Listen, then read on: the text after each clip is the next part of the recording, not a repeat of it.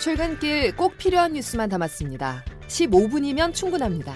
CBS 김덕기의 아침 뉴스가 전해드리는 뉴스 속속.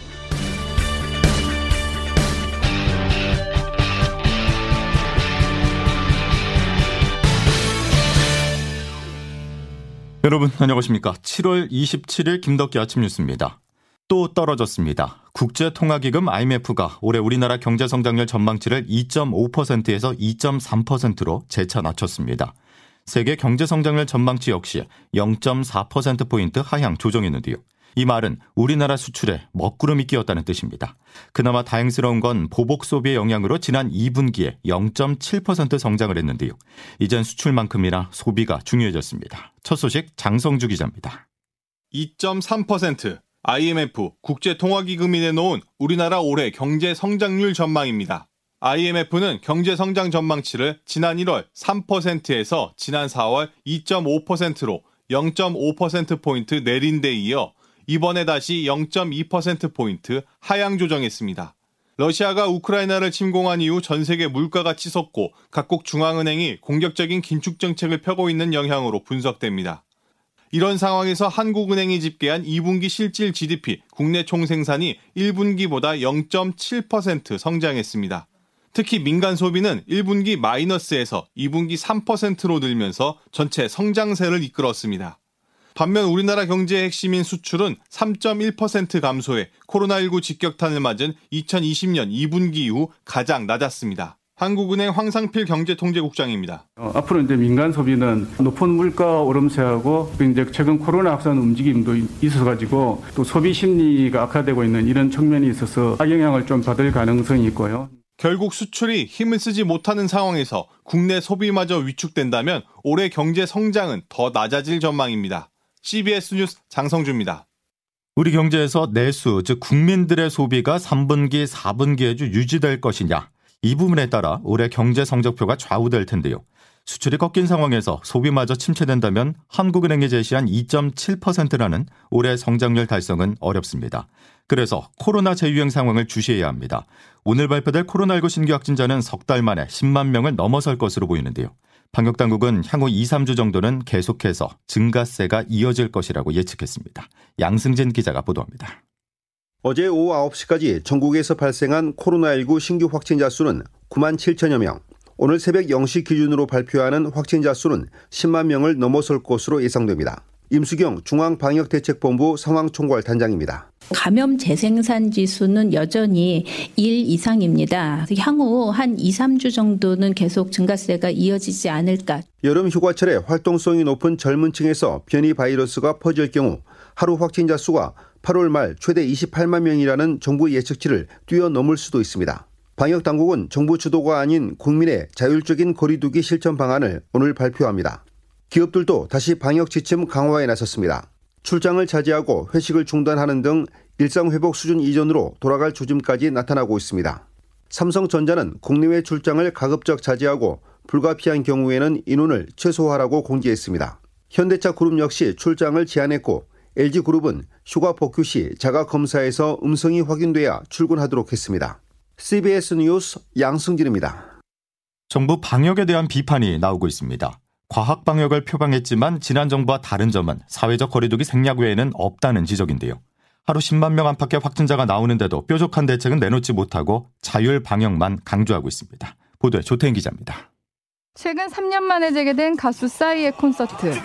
이 콘서트는 공연 도중 300톤의 물을 뿌리며 가수와 참석자 모두 물에 젖은 채로 즐기는 컨셉으로 티켓팅 몇 분 만에 단숨에 매진됐습니다. 공연 자체가 직접적인 방역 수칙 위반 아니었고 주최 측은 감염 확산 우려에 방수 마스크를 나눠주며 대비를 했지만 잇따라 공연 후 확진글이 올라오면서 방역 당국이 정확한 감염 경로 조사에 나섰습니다.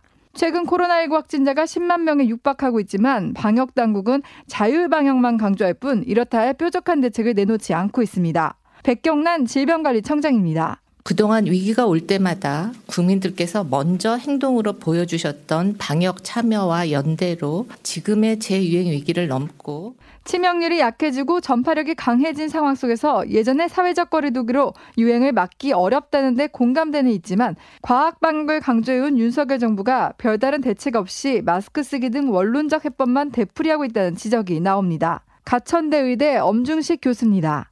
당장 정부가 발표한 대책들을 보면은 유행의 규모를 줄이기 위한 전략은 없다고 보시면 될 것 같습니다.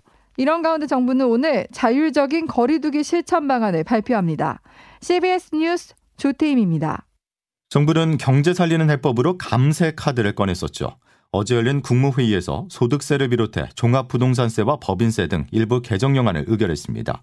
주요 내용을 보면 종합부동산세를 계산할 때 적용하는 공정시장가액 비율이 현행 100%에서 60%로 내려갔습니다. 그만큼 종부세 부담이 낮아지는데요.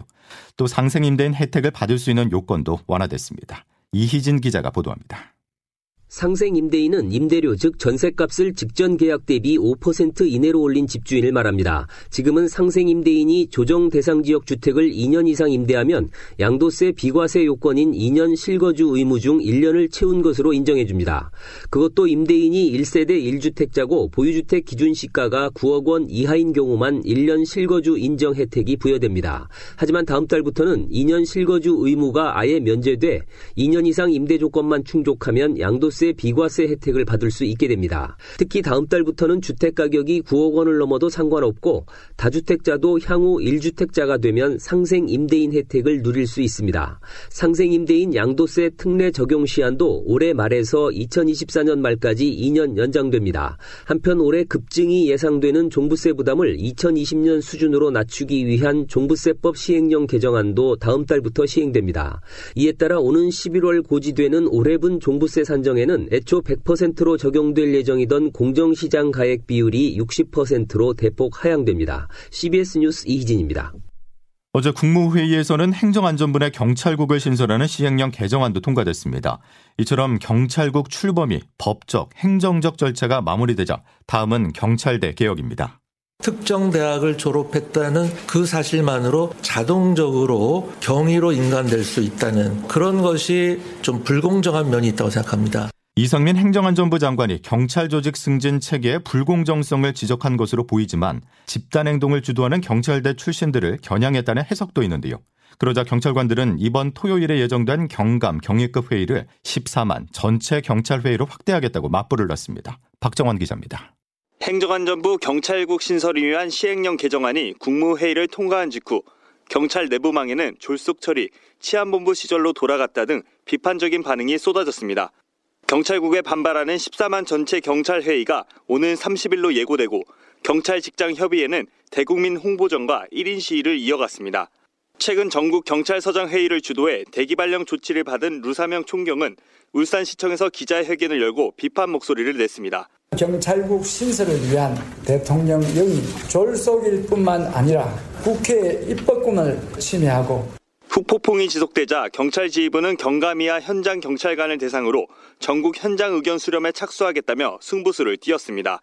내부 반발과 봉합기로에서 분수령은 14만 경찰회의 개최 강행 여부와 지휘부 의견 수렴에 대한 현장 경찰관들의 반응이 될 것으로 보입니다. 경찰국 신설이 임박함에 따라 윤희근 경찰청장 후보자의 리더십도 또다시 시험대에 올랐습니다. 행안부의 경찰 통제를 둘러싸고 여야의 공방이 격화되면서 다음 달 4일 청문회를 앞둔 윤 후보자에게 상당한 험로가 예상되고 있습니다. CBS 뉴스 박정아입니다. 대정부 질문이 진행되고 있는 국회에서도 경찰국 사태는 계속해서 논란입니다. 경제 분야를 다루는 시간이었었지만 여야는 경찰국 문제로 공방을 벌였습니다. 현장 분위기 오수정 기자가 취재했습니다. 경찰국 신설 시행령의 국무회의 의결을 앞두고 국민의힘은 경찰의 집단 행동을 강하게 비판했고 민주당은 이상민 장관의 행정 쿠데타라고 맞받으며 공방은 최고조에 달했습니다. 국민의힘 권성동 민주당 박홍근 원내대표입니다. 군의 항명과 경찰의 항명은 같은 것입니다. 같은 무게로 책임을 물어야 합니다. 이 모든 것의 뒷배는 대통령이었다는 것이 확인된 겁니다. 공방은 국회 대정부 질문에서도 이어졌는데 이상민 장관의 쿠데타 발언에 대한 민주당의 추궁이 이어졌습니다. 민주당 김한정 의원입니다. 총리께서 같이 맞장구 치면서 쿠데타 세력이라 하면 되겠습니까? 그건 모든 경찰이 철회하십시오. 그 말씀은. 한덕수 총리를 옹호하는 국민의힘 의원들과 이에 맞서는 민주당 의원들이 부딪히며 고성이 오가기도 했습니다. 12.12 쿠데타가 어떤 제가, 제가 조금 좀 질문을 잘 이해하기가 어렵습니다. 이게 저 실내가 좀 시끄러워가지고요. 경제 분야와 관련해 민주당은 윤석열 정부의 법인세 인하 등 감세 정책을 퇴행적이라고 비판했고 국민의힘은 문재인 정부의 경제 실정을 부각하며 역공했습니다. CBS 뉴스 오수정입니다. 여야 공방이 벌어지고 있던 그 시간 권성동 국민의힘 당대표 직무대행의 휴대폰이 언론 카메라에 포착됐습니다. 휴대폰엔 내부 총질이나 하던 당대표가 바뀌니라는 내용이 있었는데요. 발신인은 대통령 윤석열이었습니다. 윤 대통령의 마음이 고스란히 드러났다는 지적 속에 이준석 당대표의 징계 정당성에 의문 부호가 붙고 있습니다. 임진수 기자가 보도합니다. 어제 오후 국회에서 열린 대정부 질문에 참석한 국민의힘 권성동 당대표 직무대행이 휴대전화로 윤석열 대통령과 텔레그램 메시지를 주고받는 모습이 언론 카메라에 포착됐습니다. 윤 대통령은 내부 총질이나 하던 당대표가 바뀌니 달라졌습니다라고 메시지를 보냈고 권 대표는 대통령님의 뜻을 잘 받들어 당정이 하나 되는 모습을 보이겠습니다라고 답했습니다. 대통령과의 사적 대화, 그것도 대통령이 집권 여당 대표를 비판한 내용이 담긴 메시지가 고스란히 공개된 것은 전례를 찾아보기 힘든 일이라는 점에서 파장이 만만치 않습니다. 당장 더불어민주당은 당무 개입이 사실로 드러났다며 강하게 비판하고 나섰습니다. 박홍근 원내 대표입니다. 갈등을 키우는 그 중심에 대통령이 있다는 것이 고스란히 확인되었고 줄서기를 이제 강요하는 듯한 파장이 커지자 권성동 대표가 나서 반성문을 쓰며 진화에 나섰습니다. 당사자인 이준석 대표는 말을 아끼고 있는 가운데 이 대표 징계에 윤 대통령의 의중이 반영됐다는 이른바 윤심 논란이 다시 재점화될 수밖에 없을 것으로 전망됩니다. CBS 뉴스 임진수입니다. 국회는 오늘 오후 사흘째이자 마지막 대정부 질문을 진행합니다. 인사청문회를 거치지 않고 임명된 박순애 사회부총리 겸 교육부 장관이 출석할 예정인 만큼 박 장관에 대한 야당의 공세도 예상됩니다. 김덕기 아침 뉴스 여러분 함께하고 계십니다. 이제 기상청 연결해 보죠. 이수경 기상 리포터. 네, 기상청입니다. 예, 폭염특보가 시간이 갈수록 확대되고 있습니다. 네, 폭염특보가 확대되면서 이제는 대부분 지역에 폭염특보가 내려져 있는 상태입니다. 그만큼 더위의 기세가 심해진다는 의미인데요. 오늘 역시 30도를 크게 웃도는 무더운 날씨가 이어지겠습니다. 간밤에는 서울을 비롯해 일부 중부지방에 열대야가 나타난 곳이 있는데요. 한낮에는 어제와 비슷한 수온주가 예상되면서 찜통 더위에 대비하시기 바랍니다. 현재 서울 기온은 27도 가까운 기온으로 어제보다 높고 한낮에는 32도 안팎까지 까지 오르겠습니다.